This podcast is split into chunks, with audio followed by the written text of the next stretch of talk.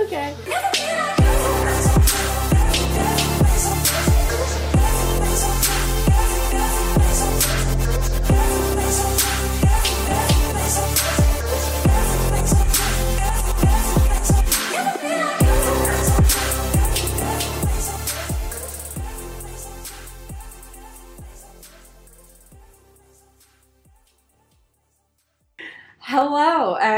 Welcome to We're Totally Not Okay, But that's okay. a podcast about the intersection between mass media culture and mental health. I'm Kaylee LeGrand. And I'm Tanya Bevan. Today we're talking with Tori from Tangible Movement. As you'll hear Tori explain, Tangible Movement is a non-profit organization formed to inspire, educate, and provide tangible support for youth and young adults who are struggling with mental illness, suicide ideation, addiction, and sexual gender identity issues. Working towards ending the stigma. Twerking. Twerking. Yeah. I wonder if there are dance parties. We should throw a dance party when she comes up to Canada. She's down in the States, she's in California. And um, we're hoping she she has men- mentioned that she's going to come up to Canada. She's Mhm. traveling. Um, also, uh, she said to Australia. You'll hear you'll hear her talk. I'm not going to talk for her because this is an incredible conversation, and there's really, I mean, I whatever we can do to create a platform just to bring her voice to anybody else. Yeah, That is what I would love to do. because this needs to be heard. Mm-hmm. Yeah, really, really interesting topics. You know, we we talked about taking a mental health day, how that can be seen by others, how her work has affected her relationships, her personal relationships. Mhm. And um, using her humor to connect with others when sharing her own story, Mm-hmm. which we tend to do as well. Sometimes, I mean, like, we think we're funny. We do. Without further ado, Dun, dun, dun, dun. My name is into the Joy interview. Um, I am the executive director and founder of Tangible Movement. We are a 501c3 nonprofit corporation that was formed to basically inspire, educate, and help provide resources and support for people who are, suffering with mental illness, uh, addiction, and suicidal ideation, um, and gender identity issues, gender and you know uh, sexual identity issues. Mhm. Um, so we're an awareness and educational platform. And when did you start it? Yeah, so I started it actually like the inception date was uh, December 2015, but it didn't really get rocking and rolling until uh, about a year ago.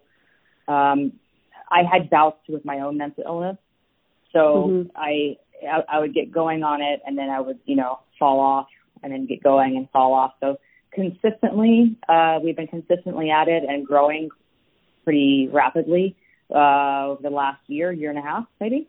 And this is something that you started on your own, or was it a collective beginning? Uh, no, I started it on my own. Um, what had happened was I struggled with my own, um, what do you call it, uh, diagnosis for almost two decades. Mhm. And um, I did not want to face the fact that I was bipolar, nor was I properly educated in the realm of being bipolar, that there's different types of bipolar. I thought there was only one type. And that Oh. was the type with psychotic, yeah, with psychotic features. I was not aware that there was four different types of bipolar. I wasn't aware either. It- yeah, exactly, right? So, and that was a scary term, you know, like I don't want to be bipolar. That's what I equate bipolar with is crazy. Or when I grew when I was growing up, obviously, Mhm. and my father was like, "You're not bipolar." This, you know, no, no, no one in my family is bipolar. So the stigma was really real in my family. But to answer your question, um, I happen to be, I had just found a psychiatrist, and uh, I've seen probably I don't know tons and tons throughout my life, and they told me I'm bipolar. I'm like, no, I'm not. This one, I gave like very little information, and I was more accepting, kind of surrendering at this point. And she's like, yeah, you're bipolar type two. Hmm. Um, and what that looks like is it's hypomanic episodes characterized also by severe, deep, long periods of depression. So hypomania, uh, what that might look like, it looks different to other people, to some people. Like for me, it was massive amounts of spending and, and a lot of anger and rage issues. For somebody else, it might be hyposexuality, um, and just being a little bit more hyperactive or, um, you know, but but there's no psychotic features with bipolar 2 type Oh, 2. wow. So Okay. I don't think like, uh, I- you know, people who have bipolar go off and they think they're Jesus Christ or, or whatever, a mermaid or something, you know, like Yeah. that's why I never identified. I'm like, oh, I've never lost touch with reality. Like I've always been in reality, but I've had these periods of hypomania and it could Mhm. last an hour. It could last a couple days. It could last a week. Um, Oh, wow. but typically it's, it's one to two days, whereas bipolar type one, uh, in order to really qualify, you have to be in a manic state for, um, and not necessarily psychotic features, but a manic state for, you know, about two weeks. Okay. So yeah, so my doctor informed me and educated me. I was like, okay, wow, this really fits the bill. Like totally me. And I accepted my diagnosis. And then um, what happened was the Bataclan uh, was in Paris. Uh, I don't remember if you remember at the end of 2015 there was this mass shooting in Paris, Yeah. Yeah. and um, everybody was posting up pictures of the Parisian flag on Facebook, you know, saying, "Oh, pray for them," blah blah blah. Yeah. Now, I had just started on medication, but I was entering into a hypomanic state. This is all in hindsight now, right? Mhm. Hindsight's 2020. Right. I was going into a hypomanic state, and so I'm like, I'm going to start a nonprofit, and it's going to be about doing something tangible. Mm. So initially, what it was going to be about was like something in your neighborhood. It doesn't matter. Like go to a convalescent home and help old people set up their iPhones so they can FaceTime with their daughters, you know, or sons Oh. Yeah. or pick up trash on the beach, right? So that was my Mhm. initial idea. I just I knew I wanted to do something that was tangible, Mhm. you know, Mhm. other than thoughts and prayers. Yeah, something that created action. Yes. So I went home and I was in a hypomanic state this time. And I created this corporation, filed all the paperwork, built the website, did everything within a 24 or 48 hour period. Wow. That's awesome. Yes. So, and then Sounds productive. Yep. Yes. So, and then I crashed for a number of weeks. And then I realized there's another organization that does exactly that, and Homeless had the exact same name. So then the medication I was on sh- that she prescribed me started kicking in. And I thought, wow, I'm like, duh. I bet you so many people out there have dealt with what I'm going through um, Mhm. and need clarity and education and awareness surrounding the feelings of depression, of being alone, of self harm, of suicidal ideation, of questioning their gender, questioning life, you know, in general. And so I Mhm. pivoted and created tangible movement. Um, and so that's how it came about. Wow. Wow. That's it, it's always fascinating to hear the personal stories behind something that uh, I mean when we first came across tangible movement it was it was on Instagram. So it's cool that social media also has that proliferation of it but to now actually be able to connect with you and hear the story is is is so impactful. And to hear about what you went through before you came to it your your challenges of of knowing that you wanted to do something but um, before you find that tangible thing that you can hold on to Yeah. and build upon. It's it's super fascinating. Um, when it comes to your personal experience leading up to it what sorts of in particular uh, bipolar what what examples did you have beforehand? You said that you didn't you didn't even know that there were four different types um, and that you associated it with this idea of being crazy. And i think that that word also because it's tossed around so lightly and so often in today's uh, well for for how many years now not just today's society but um, the word word gets extrapolated what sorts of examples did you have growing up of what bipolar was to make you hold that idea in your mind Sure. So growing up, my father, when the doctors first tried to diagnose me as bipolar when I was 14, was like, no, um, nope, that bipolar people are crazy. You're not crazy. And it made sense to me because growing up, I just, it was called manic depression. It wasn't bipolar back then. right and it was like, yeah. And so, um, you know, people will be on the streets, you know, talking to themselves and it's very difficult. You can't tell if they're bipolar, or schizophrenic or whatnot, but still the word bipolar was a very dirty term. And my dad was not about to have that in his family. And my mom wanted to take me to therapy, so he told my mom like I can go to therapy, but she must that she's only allowed to pay in cash and not use insurance because he does not want that stigma to follow me around for the rest of my life Oh. and have any paper Wow. trail. Yeah. yeah hmm So, um, that was how my introduction to bipolar began was there's a stigma around it. It's a dirty word. It means you're crazy and I don't have it no matter what any doctor tells me.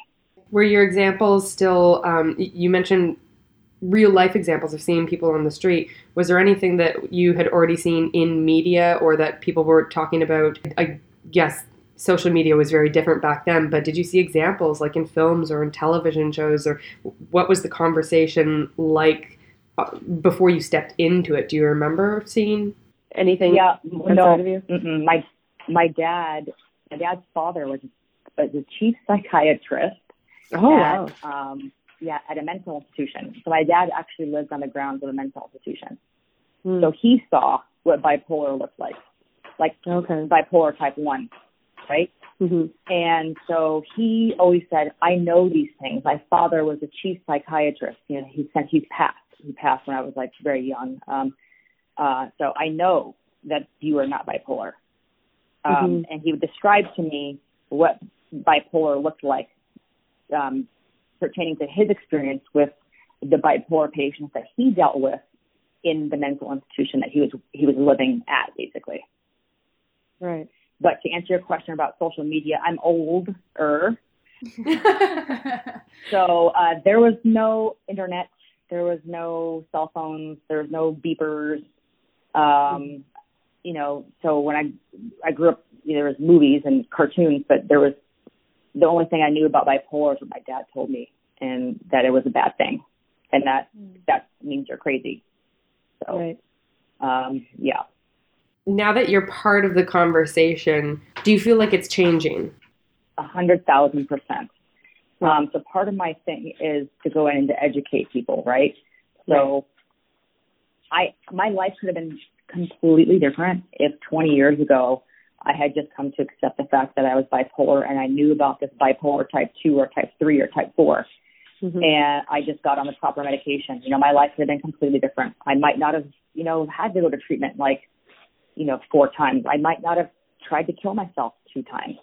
Um, but I did because I was self-medicating and I was on the wrong medication when I was medicated because I was not prop, I was not being medicated for bipolar. I was being medicated for severe depressive disorder. Mm-hmm. But as far So- as today, yes, all these people are coming out of the woodwork, you know, uh, actors and musicians and uh, TV personalities all coming out talking about their mental illness and their struggles with it, which is amazing. And there's a bunch of apps out there now um, that help with, you know, base dealing with mental illness or depression or, um, you know, like Youper, the Youper app or um, Headspace, and then there's Talkspace and all sorts of different um, avenues and uh, great technology out there that is uh, a huge resource, something that I never had. Right. Absolutely. And Tanya and I have we've had conversations with other actors and entertainers, musicians, people in the industry who um, you know, the idea of having a platform being able to reach more people doesn't necessarily make it it, it, it's in some ways for some people it makes it harder. They feel both compelled to join the conversation for something that they believe in and yet even more scared to have I guess more of a responsibility almost or the idea of Mhm. responsibility put on them. Has that ever affected you in terms of as it grows, as more people join the conversation with you, do you do you feel the weight of responsibility in a different way from when you began or is it is it an exciting thing to just feel more people gather together around it?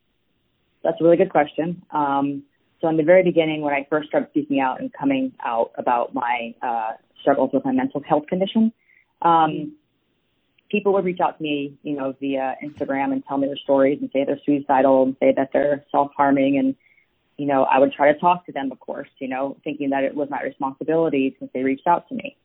And it's not. And that was Right. wrong. Um, completely wrong. Um, not wrong in the sense that I did something bad, but inappropriate in the sense that I'm not a licensed therapist and um, I have no business giving advice to somebody um, Mhm. when it comes to that. So I, so I, I learned my lesson quickly when people started reaching out to me just to talk to me lying and saying that they had mental illness or they had this or that or they were struggling with being coming out gay and they were just making it up. Mm. Um, Wow. And this happened as a re- this happened as a result because uh, the ex girlfriend that I I, was, I mentioned before. Uh, she's a personality, a TV uh, personality, and it was Mm. uh, her fans that would Mm. reach out and, and um, you know do this basically to try to get access to her. Oh wow. Quickly- Yeah. hmm Yeah. So I quickly pivoted and made it made a a, a firm decision and moving forward with anything related to my my nonprofit, myself speaking, or anybody who's associated with my nonprofit, that we do not dispense advice Mhm. at all. Um, so. so- yeah. Yeah, no advice. Period. If someone comes to me on Instagram or whatever, I I I, direct them to the appropriate resource.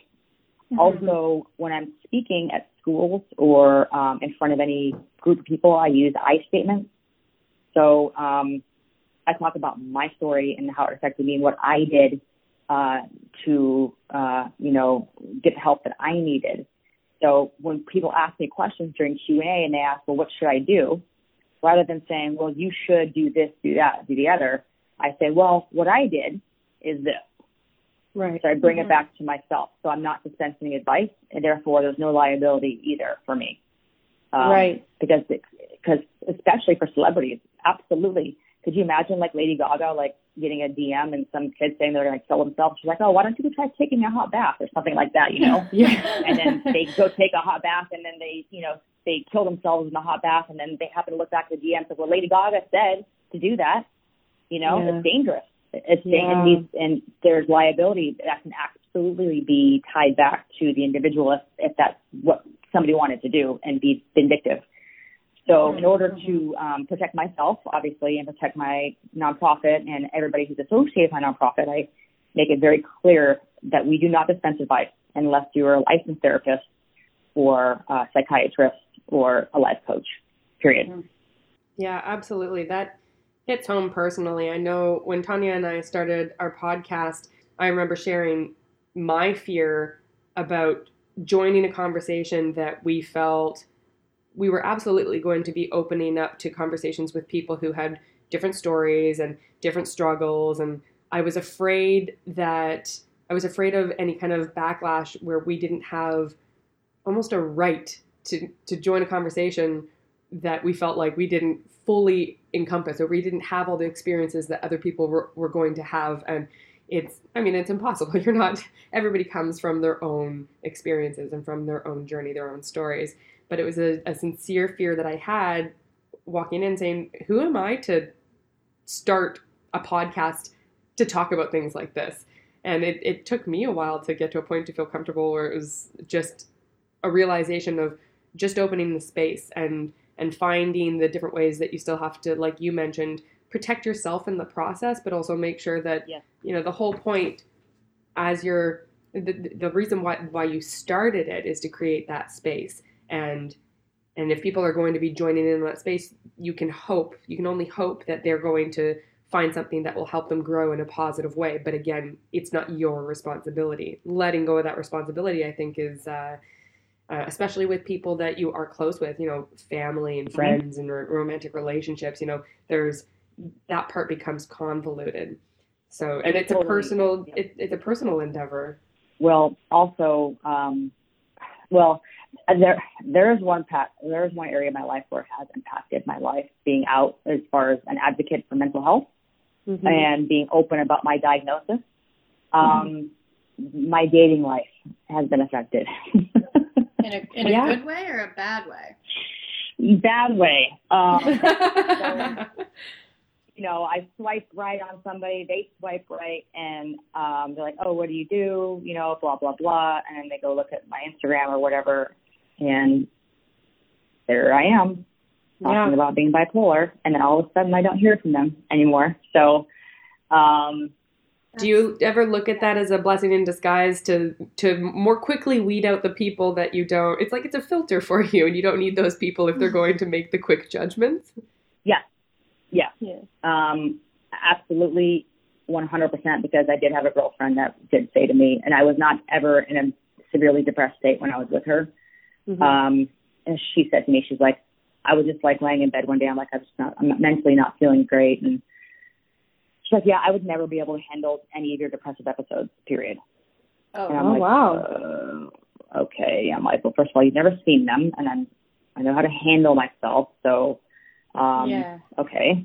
But that relationship didn't work out. There's, you know, some people just don't have compassion. So, I and ironically, her her brother was bipolar. oh, that's interesting. Yep. Yep. Hmm. Uh, yeah. So one time, uh, I said she wanted to come over, and I was like, you know what? I'm having, I just need some space, not from her or uh, in particular. I'm like, hey, I just want to be alone. You know, I just need to have a mental health day. Of course. And um, she, after we dated for a, a while, she told me she's like that was almost a break, a ending point for her. because you took a mental health day? Yeah, because I needed, I felt the need to take a day off of life in order to, you know, have Recuperate. a men- yes, a mental health day. Yeah. Yeah. She's like, yeah, that was almost the final, that was the final straw almost for me. I was going to break up with you. I'm like, whoa, okay. All right.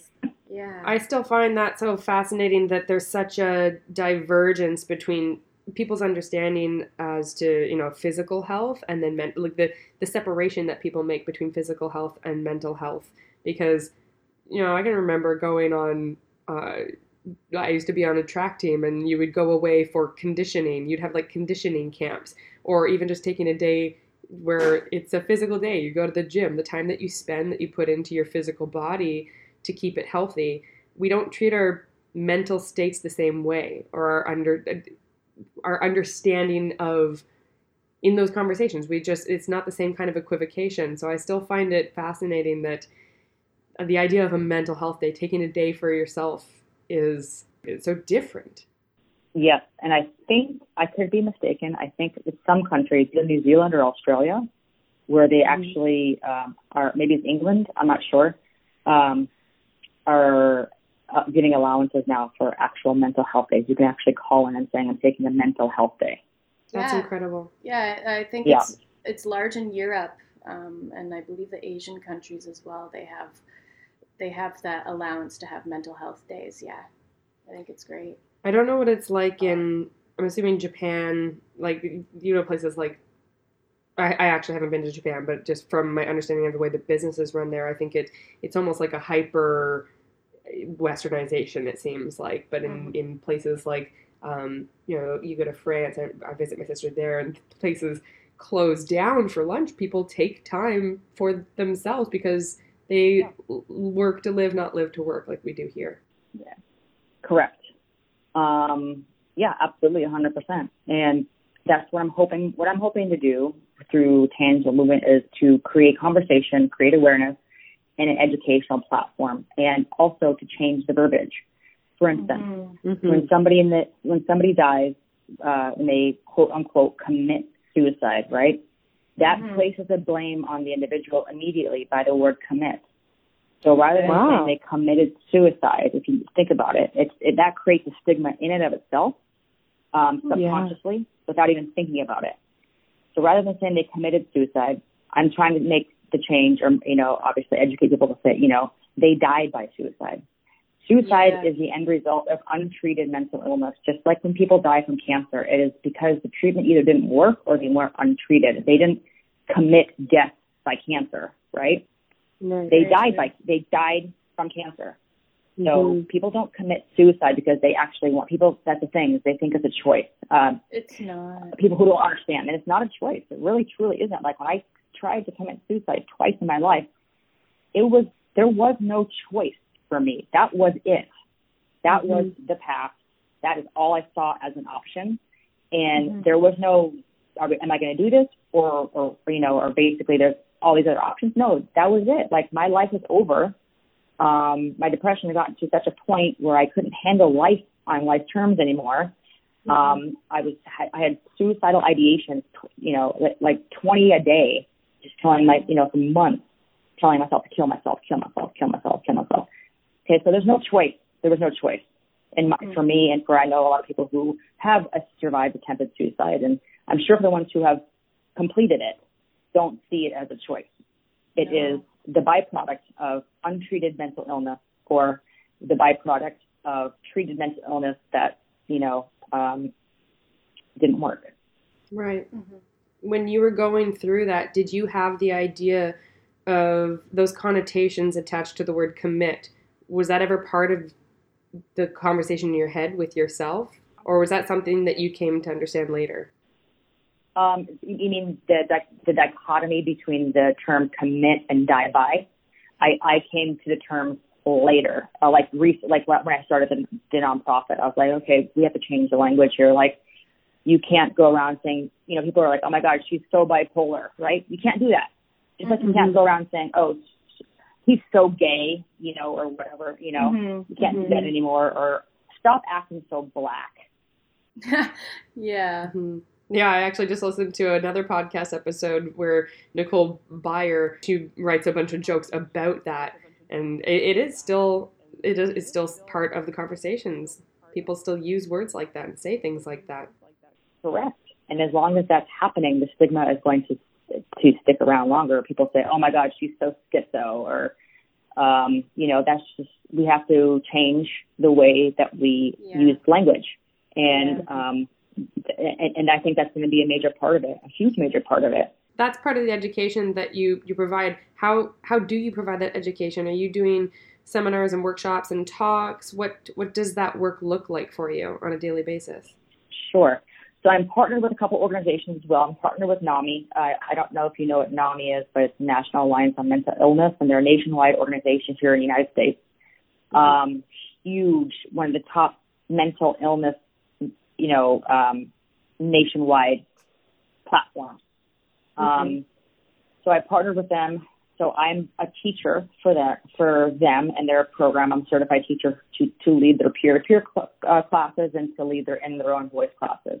So mm-hmm. I, aside from what I do from Tangible Movement, I also teach and um, teach about mental illness, teach classes on mental illness uh, for NAMI. Mm-hmm. Um, and then when I go in to speak to schools universities and mental health conferences um, on behalf of Tangible Movement. I do a PowerPoint presentation if it's to a school or to adolescents, right? Um, it will be just a little, uh, it'll be a short educational tutorial on depression, suicide, addiction, um, and the telltale signs, the warning signs, you know, what to do, just the basic information that to me basic, but to somebody who's 14 might not be so basic. Um, right. And then to let them know about the resources that are available that they might not know about. And then either myself or I have, um, I'm not sure if you're familiar with the singer Miguel. Uh, mm-hmm. He just yeah. joined, he just joined on, uh, as our main ambassador. Oh, so wow. he'll be speaking really at cool. schools. Yep. He will be uh, speaking at schools as well, along with me. So um, right now, what it looks like is I tell my story and then so I do the, I did a PowerPoint presentation, educational part of it, and then I tell my story, mm-hmm. uh, and then I open it up for questions and answers, and then I refer out uh, resources. So if I'm speaking at an organization in Atlanta, Georgia, then I might have a NAMI representative there just so that I can say, hey, this is your local NAMI representative. This is your mm-hmm. local affiliate. This is a this is a great resource for you to go to, right? Mm-hmm. So. I see myself as a broker of resources. Um, I don't know if you've ever heard of the, the app Youper. Youper? Uh, yeah, you, you guys got to so. check it out. It's an AI-based app that basically helps you with mindfulness therapies. It came up, a therapist or a psychiatrist came up with it. Um, I just formed a partnership with them. So I'm now a legitimate partner with, yeah, and it's for, it's amazing. Actually, you guys gotta download it and try it out. It's incredible. Um, yeah but you know, and then Talkspace, you know, so kind of stuff like that is where I go for resources because kids these days they do not want to listen to their parents. Number one, number mm-hmm. two, they do not want to listen to a, a school counselor or a mm-hmm. teacher. But you know who they will, will listen to? They're going to listen to their favorite celebrity or their favorite YouTube influencer. Yeah, yeah. And so I'm trying to to to um, you know basically um, monopolize on that and get. I have a couple of YouTube influencers that are going to come on board um, and you know be part of this organization as far as sharing their story and what they their their resources that they use. Um, because as soon as a celebrity or, um, you know, their favorite YouTube influencer comes out with, oh, I, I suffer from anxiety and this is what I do. And all of a sudden the student's like, oh my God, my, that's my idol. Like I suffer from that too. Okay, I'm going to do what they do. That's, that's how it happens these days. Like that's just the way it is. And Yeah. they don't want to go sit in front of a therapist and drive like 30 minutes in traffic to go sit in front of a therapist that their parents are making them go to see. They'd rather be online and on, on, on their phone or doing FaceTime. And so all these resources that are now becoming available, like Talkspace and uh, Youper and all of these online forums, um, are the the new way to get treatment. hmm Wow. And that's incredible that you have other people who are, you know, they have a far reach already who are joining forces with you and making those connections.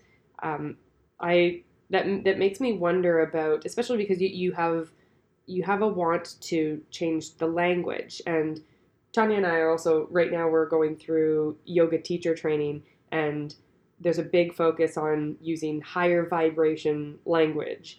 And so we're learning about ways to change what we say into a in, into positive sentences and how the subconscious doesn't recognize negative words. So if you say, um, "I'm I'm not okay," your brain is actually not even recognizing the not. You're thinking, "I'm okay" instead, which is kind of kind of cool. With the intertwining we have in say even comedy circles, we do a lot of we're intertwined in the comedy scenes and something that has always kind of stuck out for me is self-deprecation humor and how that conflicts with this idea of using higher vibration language. You know, you're not speaking positively about yourself, you're purposefully making audiences laugh at you while you're making fun of yourself. What where do you sit on the idea of laughter and and language? Okay, so I spoke last night at an event, right?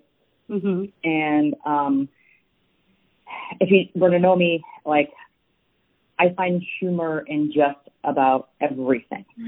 So um, That's when I great. if I tell my story, I tell my story, right? Mhm. Um, if I were to tell it just straight out, like just like how I'm talking now, like okay, I tried to kill myself and then it didn't work, and it is depressing, uh, super depressing, and it's heavy, right? yeah. So I absolutely have to use humor in order to create levity of the situation because first of all, I'm, I survived, you know, and um, if you can't find humor in certain aspects of, you know, depression or the things I did, like for instance, the stupid things I did while I was in a hypomanic state, or you know, the stupid things I did when I was in a depressed state, like I can laugh about them now, and mm-hmm. other people need to be able to realize that too, that this is not like a an illness or the the condition doesn't lend itself to just be okay. I no longer have a personality. I can't joke about this. You know, there has to be some form of humor in it. So in my talks, half of the time people are laughing and half of the time they're not or they're crying. One of the two. Yeah. Yeah. So, um, you know, like I'll start it out like, okay, you guys really ready? Are you ready for a really exciting, uplifting conversation about suicide? You know, and I'll start laughing. You know, like, hey, I'm like, I, tr- you know, so I, I, I, I am super self-deprecating. I use myself as uh, a uh, sounding board as far as humor is concerned throughout every single one of my my talks. There is Mhm. lots of humor involved, and that's not the case with a lot of people. A lot of people in my realm, they'll tell their story, but it will be very heavy and very, um, you know, sad. And yes, my story is sad, right? But Mhm. I survived, and there has to be an element of humor in it, or else, you know, we might as well all just go jump in a box and wait. You know, Totally. Like, yeah. yeah. Yeah. You have to find that humor in, in in everything, and I think that's beautiful that you're able to. It's Yeah. really cool. So, do you have plans to take your work to Canada? Actually, yes. Um, I reached out to this place. It's called COCA, C-O-C-A, and Okay. they're a, a national. They're an organization that has all these school contacts. And um, I have people in Canada who reach out to me on a regular basis, uh, honestly, saying, "Please come to Canada. Please come to Canada." So Mhm. that is Canada, Australia, um, and the UK are on my radar because I do have a base. I have people in each um, each country that really wants tangible movement to come there. Of course, it just Wow. depends on funding. Um, Mhm. I was just in Toronto actually a couple months Oh. ago. Oh just no. missed well, you're gonna have to let us know when you do come back. But where was I at? Um, I stayed at the Hazelton, so Yorkville. Okay, Mhm. yeah, nice, nice area. That's Yeah. right above a Whole Foods, my favorite Whole Foods. Yes, yes, and uh, yeah, there was um, yeah, that was a great place. Uh, great. I have a friend that lives in Toronto, and she's here now, but um, and she's complaining about how cold it is today. By the way, Oh, it's it's. I'm like, it's you're from Toronto. What are you talking about? Get Uh, over yeah. it. I feel like that's their way. We have a lot of friends that have moved down to LA as well, and that's that's a lot of the conversation. It's almost like they're indoctrinating themselves into. That's how they get to be U.S. citizens. They're allowed to complain about those days and forget about what it's like here in Canada. Yeah, I mean, it's raining right now, but it's 60 degrees. Um, but that's Fahrenheit, so I'll tell you that is in Celsius for you. Uh, 15 degrees. 15, Okay. okay. So in Toronto, it's negative 9, and she's complaining about how cold it is right now in Santa Monica, California. Oh, she's complaining about your weather. Yeah. Yes. oh man, I would be like wa- wearing shorts right now. Yes. Are you? Where are you originally from? Me, I'm from Orange County, California, which is 60 miles south of LA. okay. Very conservative, very conservative town, which has Mhm. led which led a lot to my homophobia and uh, all that stuff before I realized I was gay. So Mm-hmm. yeah. So, and and have you been in California all your life? Have you moved around at all throughout the states or anywhere else? Yeah. Um, so I, I used to own a mortgage and real estate company in my 20s, and it went bust uh, when the market crashed here in 2007, 2008. And then I got into the Mhm. fitness world in 2008, became a personal trainer, and um, I, I quickly got a a large client base of R&B artists. Okay, Hmm. so I Cool. Was that on purpose? most no no it just kind of happened that way yeah just i got one and then they referred out and then i got another and then i got another and that's how i got and that's how i know miguel i've been training miguel for the last six years Oh, that's so Cool. cool. yeah yeah so um i would travel with lionel richie i travel you know traveled Mhm. with miguel all over the place so i spent years on the road all Mhm. over europe the uk australia canada um where else um westernized world basically Mhm. so basically all over the westernized world for a number of years and, and every state in the in the united states i've traveled to so Cool. uh, i have traveled extensively yes to answer your question That's really that's really Yeah. awesome. Did you notice a difference between like um, America and Europe when it came to mental health or anything like that while you were Oh, doing your workout stuff? Yeah. Yeah. Oh, and before I forget, my mom's Canadian and my grandma is Canadian, and my grandma was is from Saskatchewan. So I'm Oh, Canadian that's awesome. and native. Yeah. Yes. Yes. Represent. That's awesome. Yeah. So you have to open it up in Canada for sure. Yeah. I know because I I have that easy legacy visa process apparently. I Yeah, yeah. totally I do. yeah. We're doing the we're doing the reverse. We're looking to get our visas for. I'm going to a visa workshop after this actually to come down to the states. Are you really? Yeah. So we're gonna have to visit each other in each other's states. That's amazing. My friend from Toronto, um, uh, she's here. Um, she she just met with her immigration attorney yesterday because she's trying to get you know her continue her work visa. So yeah, Awesome. interesting. So what about um, even just hopping across the border then to go back to Tanya's question, um, Europe as well, but is there also a difference between, did you see a difference between the US and Canada? Yes, uh, Canada, the UK. I was I would say the UK is definitely the hardest as far as um, people coming out and speaking about mental illness and Mhm. you know having an open and honest conversation about it. I'd say Australia is number two. Would be number two uh, as far as difficulty in people coming out and talking and expressing that they are they have a mental health condition. Uh, and then Canada would be the third.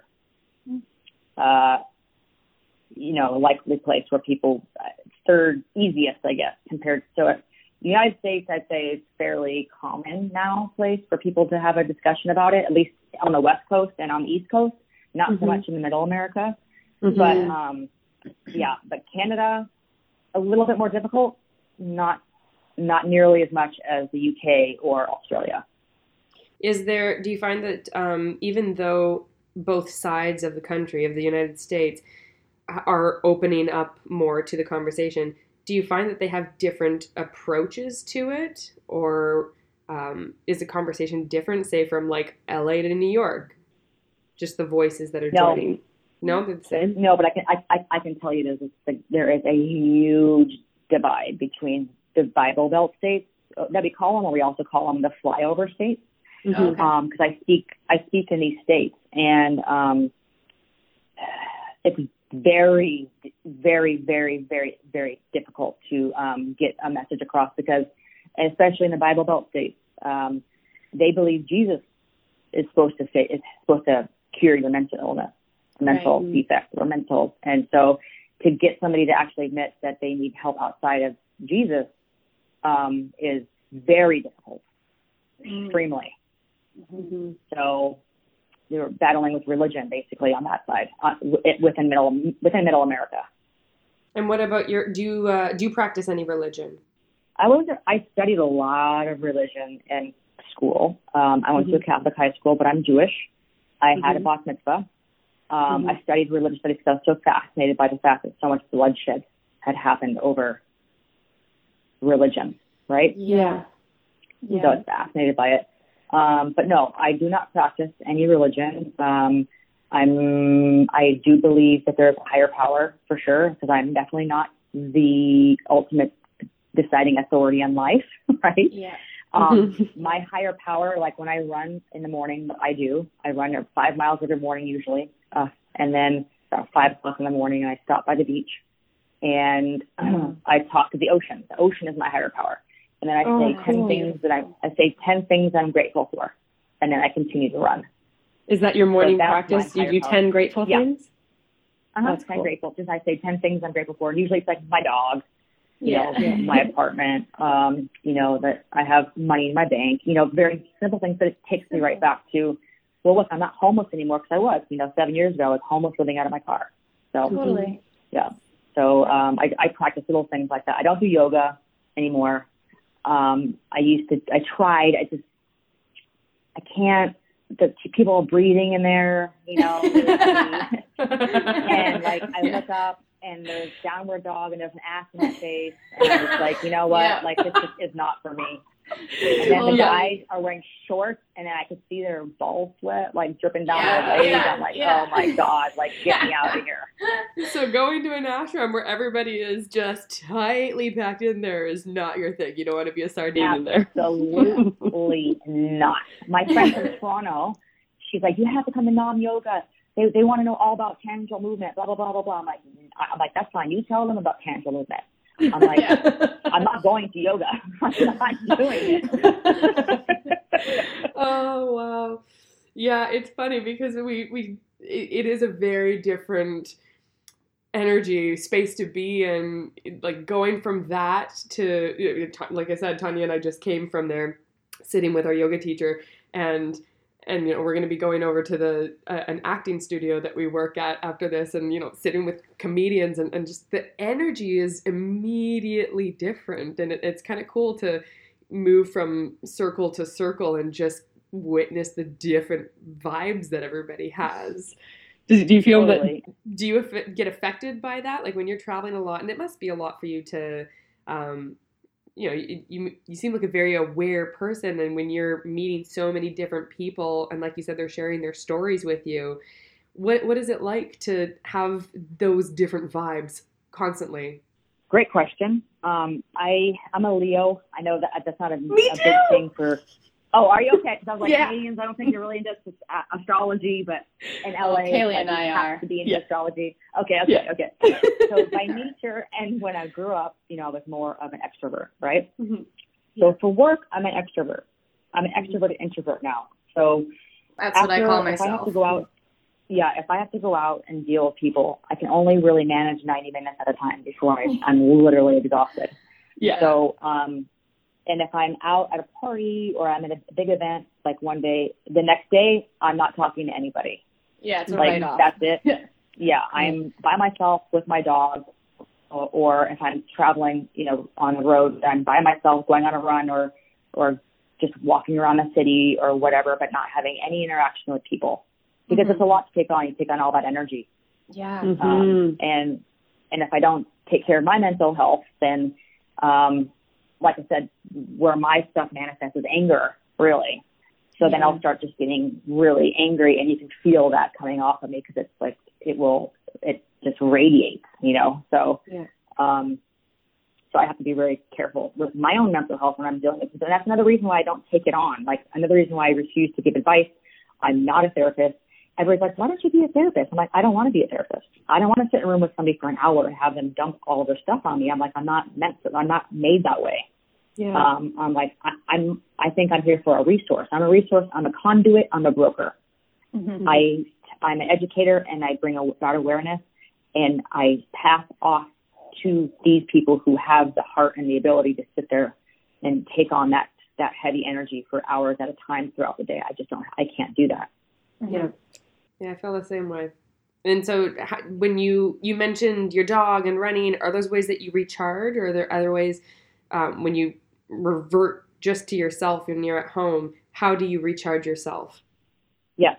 Uh, running, um, um, and watching crime shows. Anything Oh, yeah. serial killer related, anything serial killer related is my jam. Have you seen the series on Robert Durst? Of course. It is incredible. Seen it all. Okay. Yeah. Yes. I've seen. I watch nothing but crime shows. I don't know any about what movies are out right now, or probably the last like five years. I don't really watch anything on Netflix other than crime shows, and Yeah. I watch the news. The news and crime shows. Honestly, the news. Um, having the news on uh, calms me down. I don't know. Oh wow! And, Really? Yeah, and the crime show. I, I when I get home, I put CNN on. I put CNN on. I know it's, I should not be calmed by that, but it's like okay, yes, this is like my calming. Laying down with my dog, take a nap. That's it. So nap, running, crime shows, news. Nice. Cool. Cool. Yeah.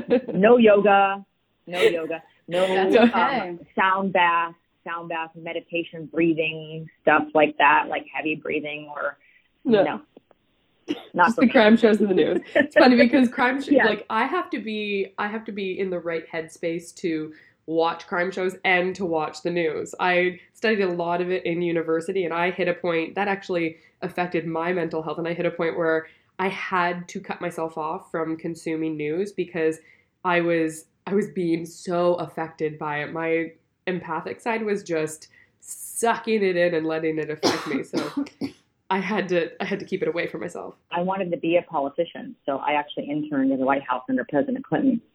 Wow. And and is that a high stress environment for you?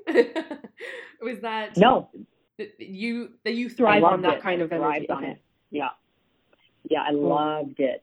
Um, Yeah. It does seem like you have, you know, you you have you have the gumption that that fits with what you're doing now. It seems like you'd you'd be able to manage that pace with ease, I'm assuming, to to be able to work in the White House and and seeing you now transfer that energy into something that you know it, it's it's near and dear to my heart and I know Tanya's as well. It's really cool to see you put that kind of momentum behind this. Mhm. I appreciate it. Yeah, I mean, it's just once you hit a certain age, at least for me, I felt I needed to get back. Making, I've I've made a ton of money in my life. I've lost a ton of money in my life. I've been homeless. So collecting a paycheck um, it doesn't do it for me anymore, Yeah. or didn't stop working for me. Um, Yeah. it, I had to start getting back, and that's what refuels me. Is when I give a talk at a high school, when I do the presentation, that gives me energy, Mm-hmm. right? Yeah. If I'm at a party though, or if I, or if I'm talking to people afterwards and they're and it drags on and drags on, that becomes draining. But when I speak and I know I'm educating people and bring about awareness, Yeah. then um, it absolutely invigorates me. Mhm. Yeah, it's a very specific kind of connection. Yeah, yeah. So Well, I advocate for yoga. I tell people they should do yoga.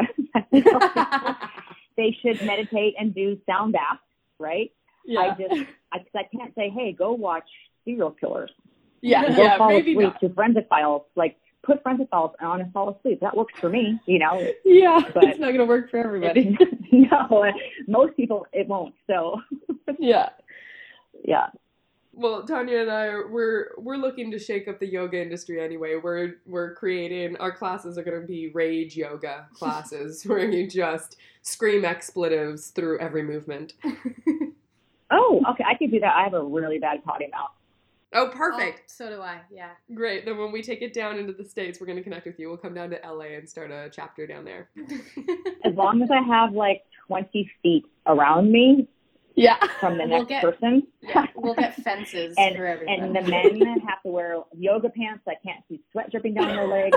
where they're coming from. I swear, I it's like I can't. I'm like, oh my god, get me out of here. Get me out. We'll, we'll have a, a Tori specific class and we'll put the guidelines Perfect. up put on the a, wall. Put a bubble. Put a, put Yeah. a bubble over there. I like it. I like it. You're helping us shape it up. Yes. cool. Well, thank you so much. We've been chatting for about an hour, and I don't want to chew up too much of your your time. But is there anything else that you wanted to plug or talk about, or um, or, or and store any last stories that you wanted to share before we come to a conclusion?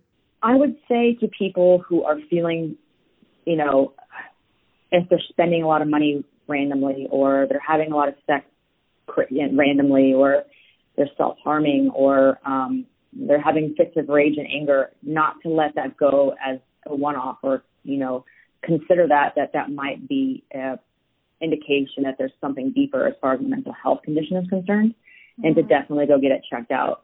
Because a lot of people just think depression is, oh, you lay on the couch, right? Or bipolar, you're crazy and you're on the street and you're yelling, you know, imaginary things. Yeah. That's not the case, and that's usually not how it manifests at first. Um, You know, so be aware of your body and your actions, and if you're draining your bank account on a regular basis, or you know, engaging in binging behavior with food or anything else, um, Mhm. could be a good indication that there is something deeper going on. And I would definitely recommend seeking out some sort of um, help to identify what is happening. So I, that will be the um, the only advice that I give. Um, and then as far as plugs, yeah, um, visit www.tangiblemovement.org. And if you have a lot of money and you want to get rid of some, please click the donate button. Yeah. because what we're working on is a curriculum. We're working on an actual curriculum that I want to introduce into the schools, like your sex ed, you know. Um, Oh, awesome. I want to have mental wellness ed. And so, um, and we're also developing an app. Um, Cool. so we need money to fund that. Um, Mhm. So anybody who wants to is listening, just a little quick, just put the money in there. It's really simple. It takes two minutes, two seconds. Uh, be very grateful. No donation is, you know, too small. Uh, we're also on Instagram, Tangible Movement, and then we're also on Twitter, and we are also on Facebook. So there's plenty of places to find us or find whoever uh, for whichever medium that they choose. Um, Wonderful.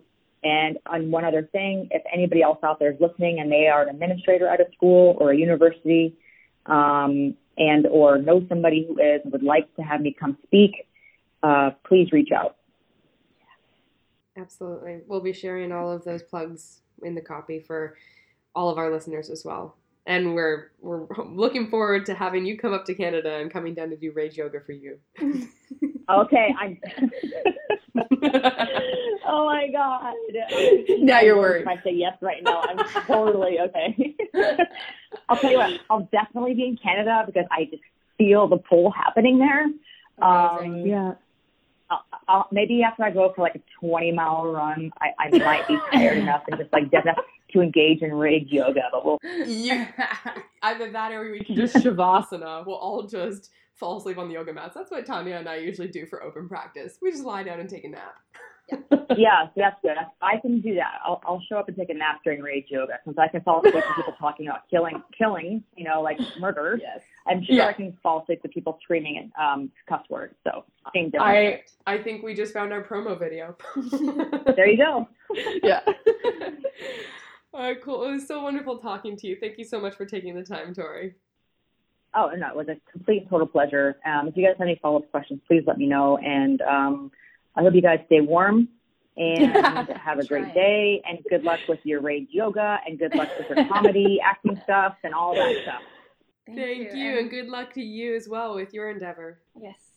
Thank you. You guys have a good day. You too. Take care.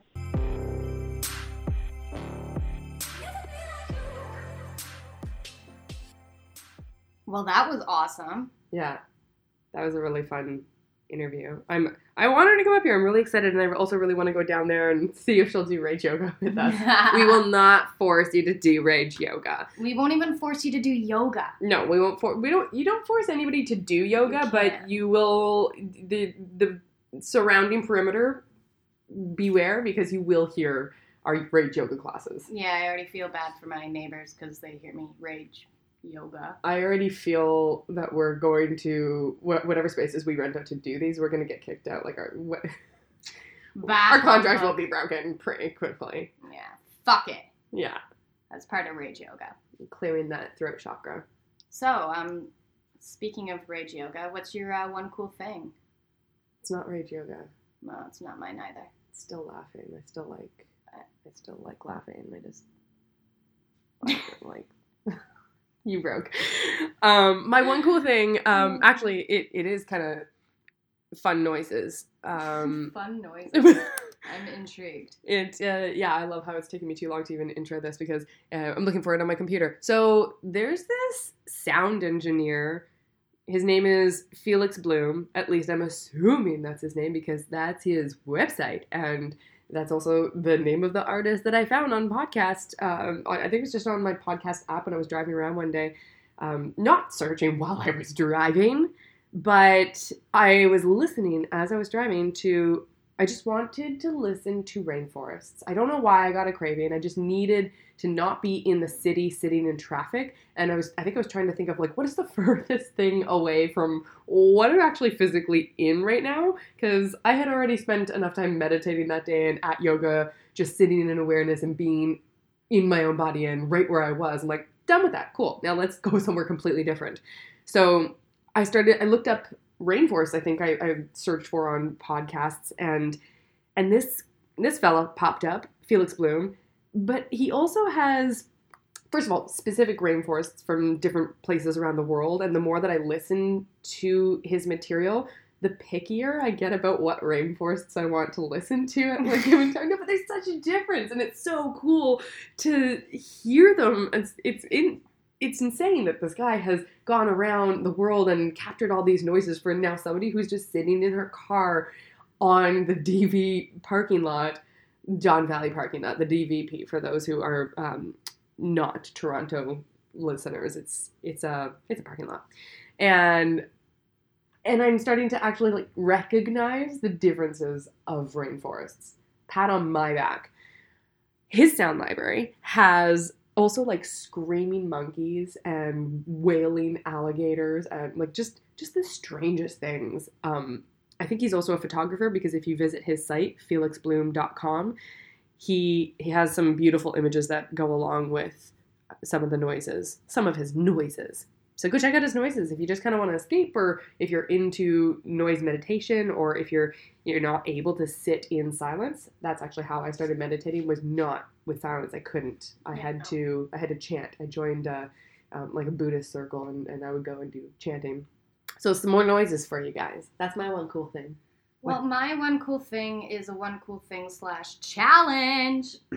Ooh. so, as we've said multiple, multiple times, and you probably don't want to hear it one more time, Kaylee and I are doing our yoga instructing. And one of our coaches actually made a practice with us for a few weekends where we had to go for a walk. We had to walk around and observe our surroundings. We were not allowed to use our phone or even talk. We had to walk in silence and observe around us. Mhm. And I just thought that was such a really cool thing that I've been bringing into my own daily life is just keeping my phone in my bag and just being aware of my surroundings and what's around me. And I think it really, it really, it, it brings you back to being a human and realizing how fucking cool our world is and just being able to like see everything and not be so indulged in our phones because so many times nowadays you're walking down the street and there's someone in front of you like schlepping along, looking at their phone, scrolling through Instagram. And I'm like, dude, get your head out of your phone and just look up, look at the sun, you know? So that's my one cool thing and challenge. I do that sometimes. Not gonna lie. I, yeah. Yeah, I can be that asshole on the sidewalk sometimes. So maybe you should be walking around with your phone in your bag. I that I, I don't do a lot of walking anymore. I need to do more walking. I mean, now I'm doing more walking purposefully because of the work that we're going through, and I've realized I'm trying to do it more in my car too, to just also turn things off and just look around. Well, you shouldn't really be looking around while you're driving. You should be. No, it's great. My car drives itself. It's a it's a pretty futuristic car. I can literally set the speed. I can tell it to stay within the lines, and then I just hop on the highway and go straight. Put my feet up. It's nice. Um, but what I've noticed, you know, when you get sucked into your phone, have you? What I've become more aware of now that I'm doing these meditation walks, I'm aware of the moment when I suck myself out of that vortex that's pulling me into my phone. It's almost like I can hear the noise of me pulling my attention out of it. Do you ever feel like that? Um, not so much anymore, but yeah. Or like you'll just go and reach for your phone because there's nothing else to do. It's weird. Yeah. Or like you go to look for your phone and it's already in your hand. I've never done that. I'm pretty sure there's a story somewhere out there, probably in one of our other podcasts. Yeah. Anywho, um, I love those. I love those cool things, and I also just love. We we didn't even remember to mention it to Tori, but she had. I mean, everything that she talked about was just so interesting and so noteworthy. So there's every, everything about her is cool. I want to meet her. Wanna yeah, meet we want to meet you, Tori, Mhm. and all the cool things you talked about, we'll definitely have in our um, what do you call that? The written statement part. plugs Plugs. We'll plug that shit, y'all. in the copy in the notes. Yeah. Cool. Yep, we're going to plug it all down below. So if you are looking for any of the links or the resources that were mentioned in the show, they will be in the words, In the, the written words. words. You're going to have to look at your phone. Yeah. Okay, now pull your head out and go for a walk. Bye.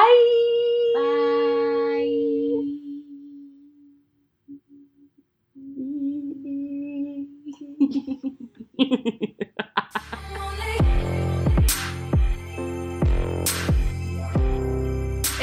podcast, you can support it by subscribing to it on iTunes, SoundCloud, Stitcher, or wherever you listen to your podcasts. you can also leave us a rating or review, which sincerely helps us and we absolutely love. Come hang out with us on Instagram, Facebook, and Twitter, and send us your questions, recommendations, and cool things at we're totally not okay at gmail.com. Thanks for listening to We're Totally Not Okay.